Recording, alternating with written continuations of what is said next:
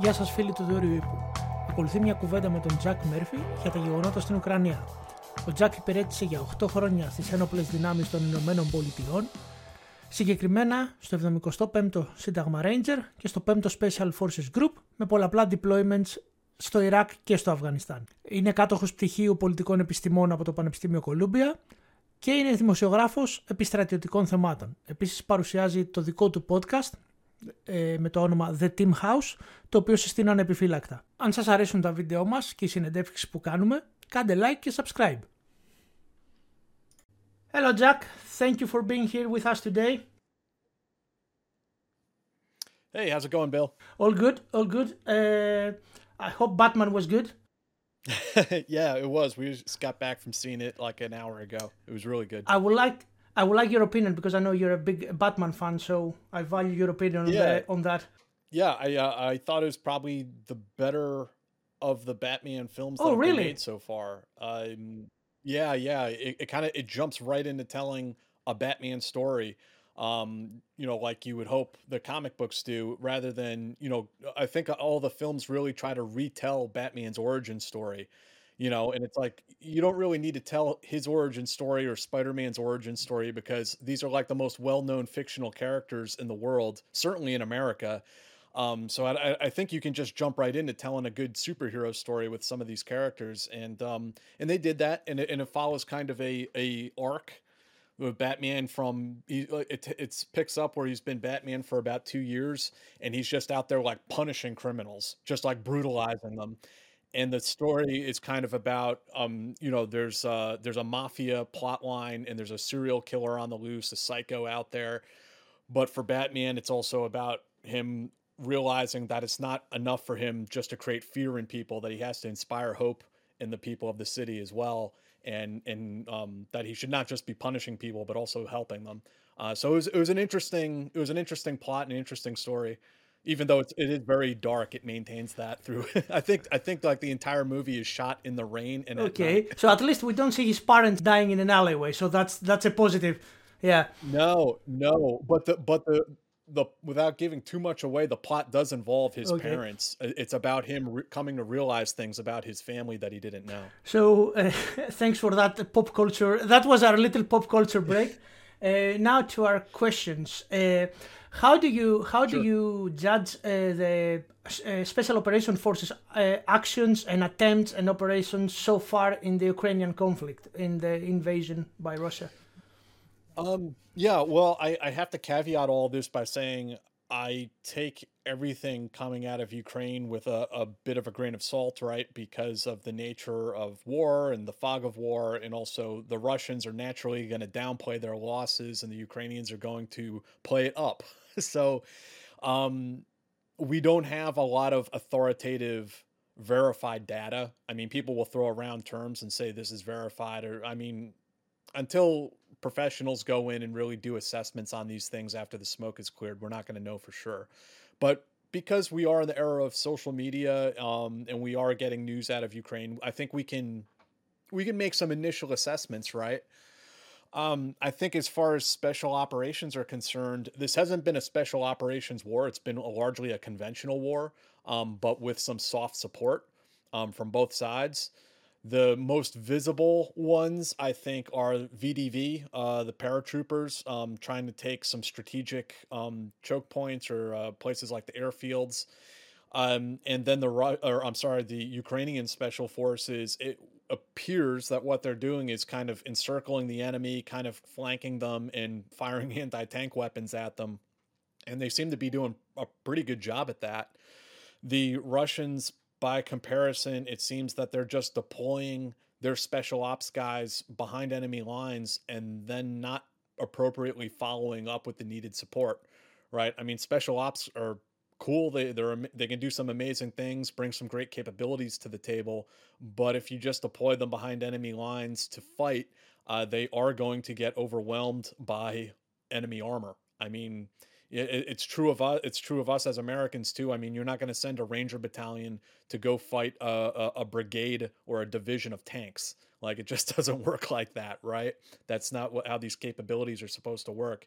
And when you use special operations in a, in a large scale conflict like this, it, it has to be done in a joint environment that you're fighting in a jo- joint environment. It's not just soft, it's not just tanks, it's not just fighter jets. They're all kind of working together in a coordinated strategy towards some sort of end goal.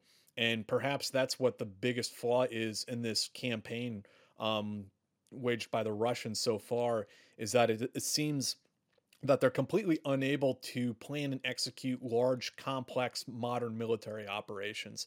I think that's probably the big takeaway from this so right now. We, we, we can say that the conventional nature of the war forces forces special operation forces to act in a, in a very in a tactical level. As you said, the Ukrainians are hunting supply lines, so that's a, that. It's not a strategic mission. It's like it's a it's operational at best on the on the level you can say they expect the result. I yeah, yeah, I, I agree with that. I mean, I think in a conventional war, the role of special operations is often um, supporting the conventional military. I mean, we even saw this in like World War II, where the OSS or the Jedburghs were kind of paving the way. I mean, it's a critical role that they play, but you're paving the way with intelligence operations or like some rear guard actions to secure key strategic areas um, before the main body, the, the main conventional force shows up. Um, so soft can act as like a force multiplier and complement uh, the conventional military, but soft is not going to have the lead in a in a campaign like this, perhaps the way that we've seen during the global war on terror. Uh, it's a question I would like to ask you because I know you have a, a thing for intelligence and all that.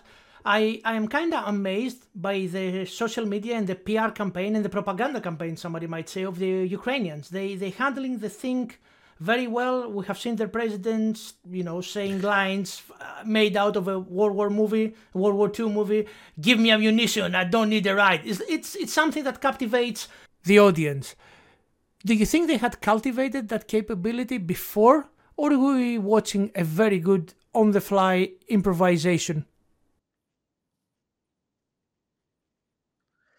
I mean, that's a great question, and and again, I think that the the the, the real story will come out in the wash down the line, and we'll we'll learn much more about this. Um, I think a lot of what we're seeing we can chalk up to the Ukrainians having the will to fight. Um, there is a, there is quite clearly a national will there. There's they have motivation to fight for their country, and they're willing to do that. Unlike we've seen in some other parts of the world. Um, part of it is that Russian incompetence is playing into this, I believe. Um, part of it is we could argue that perhaps there is American uh, support behind some of this, that the CIA has taught them how to do black propaganda, or, or uh, you know, when it comes from the official Ukrainian government, we're not talking about black propaganda. That's just PR, um, you know, public relations messaging, signaling. Um, so maybe we've helped them with some of that. Um, with Zelensky, I mean, it's interesting because he was a comedian, he was an actor. So maybe this is really playing into his strong suits, right? Like, like maybe this is the role he was born to play: is the uh, the the tough, inspirational president that's under siege. And I, I don't say that to demean him in, in, in any way, because I mean, whether you like him or not, he has shown a backbone and, and has stood his ground, and, and seems like he's ready to go down with the ship.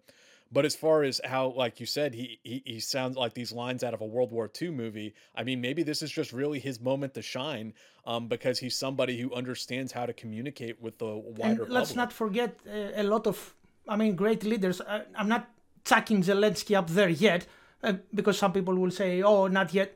I'm just saying a lot of great leaders used theatricality for their own benefit. Uh, Patton is one. He was yeah. Ronald Ronald Reagan was an actor before he was president, and I mean, he had that moment: bring down this wall, tear down this war, Mr. Gorbachev. Yeah, he was delivering.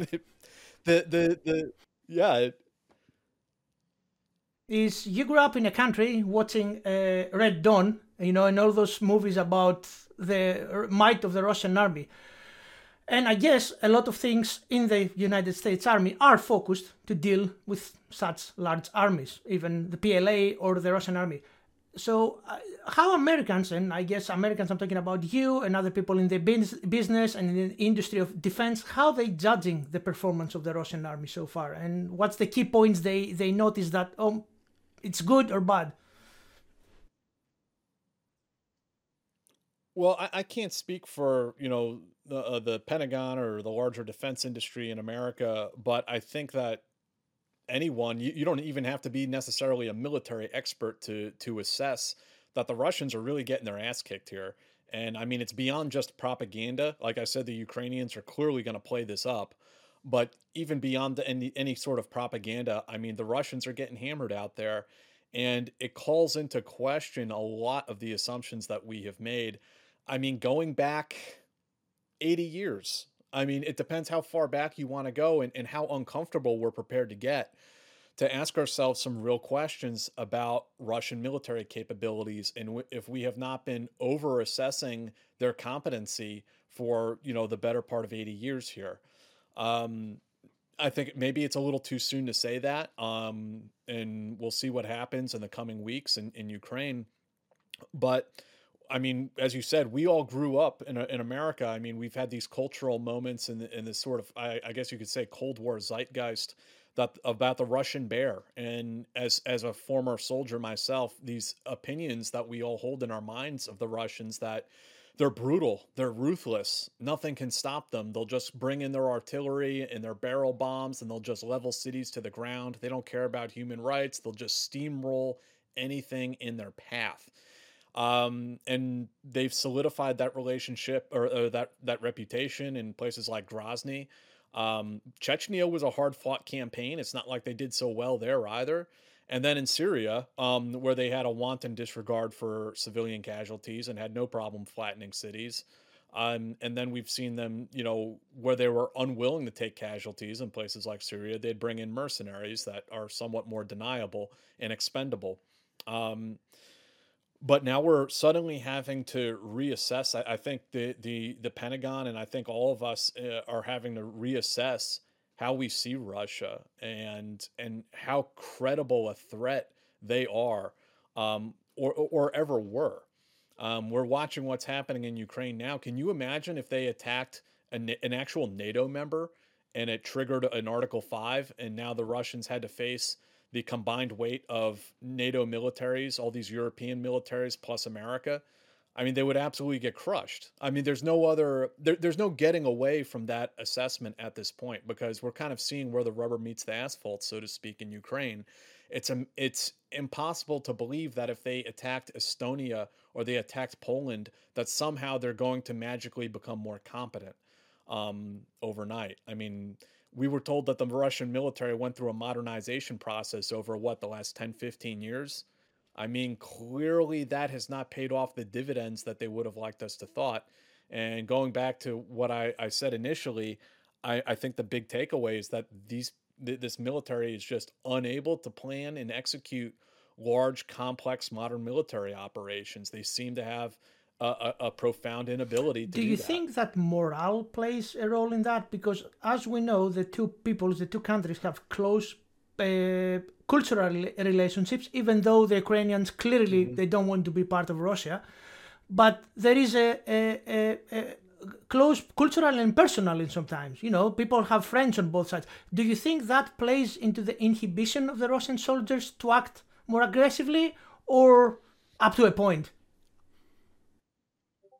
I, I have to believe that it, that does play a pretty big role up to a certain point. I mean, morale or will is not going to win you the war in of itself.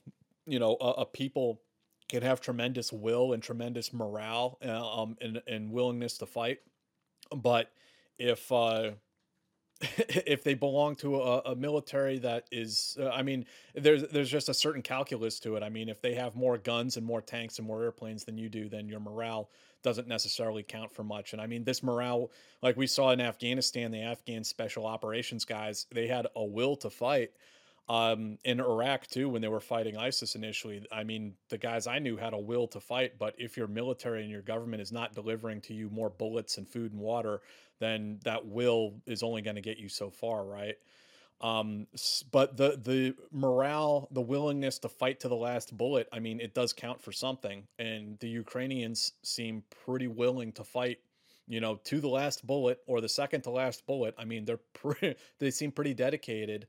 Um, whereas from what we've seen so far from some of the POWs that have been captured on the Russian side, I mean, it ranges from 19 year old conscripts who are like, Where am I? What am I doing here? What's going on? We didn't think we were ever going to cross the border. We were lied to. Um, to some of the other POWs that have been captured, outright saying derogatory things about their chain of command, um, saying that they were lied to. Um, so, yeah, I, I mean, some of the things we're seeing where main battle tanks are just being abandoned in the streets. I mean, that's not something that like you would ever see American troops do. Um, you know, there's some things we're not good at. We're not good at counterinsurgencies, but I mean, you're not going to see us like run out of gas or or just abandon our vehicles because we don't have the will to fight anymore. Like that doesn't really happen.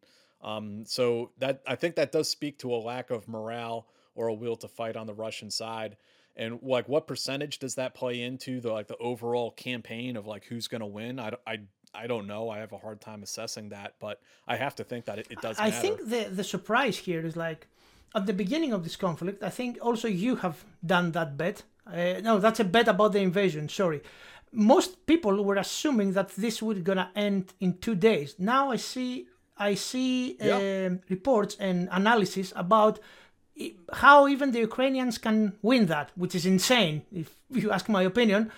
Yeah, yeah. But still, the, so is the Ukrainians that good or the Russians that bad if that happens?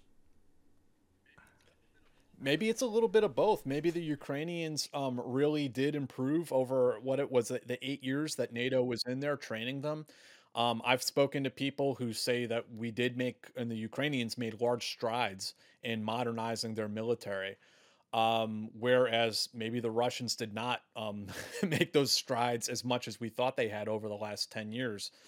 Um, so, I mean, yeah, that it's, it's hard to say, but I, I think you're right that it, it is surprising and wild. And I was one of those people. I didn't think Putin was crazy enough to invade. And then when he did, I thought, well, again, just because of the way the numbers stack up, I figured the Russians are going to crush the Ukrainian army in 48, 72 hours, and this thing's going to be over, right? Here we are over a week later, and the Russians still have not gained air superiority. Um, it, it's uncanny, and uh, it's completely surprising and shocking. And there, th- this is nothing less than history happening before our eyes. And I think we all have to take a step back and reassess some of our previously held positions. Why do you think the Russian Air Force has that bad of a result? Yeah, I, I don't have a real good answer to that question. I don't think anyone has a really good answer to that question as of yet. Um, but I'm as baffled as anyone else. I think uh, RUSI, uh, the the British think tank, has put out a couple interesting articles about this subject um, initially speculating that they were not prepared for a large scale air campaign, or that there was a lack of precision guided munitions, or that their pilots were not briefed up correctly. I mean, there are all sorts of weird explanations. Um, the the latest one is just that again we're having to reassess Russian military capabilities. Um, that when the Russians would fly sorties in, in Syria, they never flew. They, usually, the fighter jets flew in pairs, sometimes as fours, but never anything more than that. Um, and we're having to consider that perhaps the Russians are unable to pl- to plan and execute large, complex air campaigns the way that the United States has done in Iraq and I mean, really all around the world. We we just deploy uh, incredibly complex air maneuvers, and it seems that the Russians are not able to get their act together and do that. Um, now, if over the next week suddenly that changes and they start conducting uh, some some large scale air campaign over Ukraine, maybe again we'll have to we'll have to reassess this again. But at the moment, I mean, it looks like they're just unable to conduct these types of operations, and I mean that brings up all sorts of questions.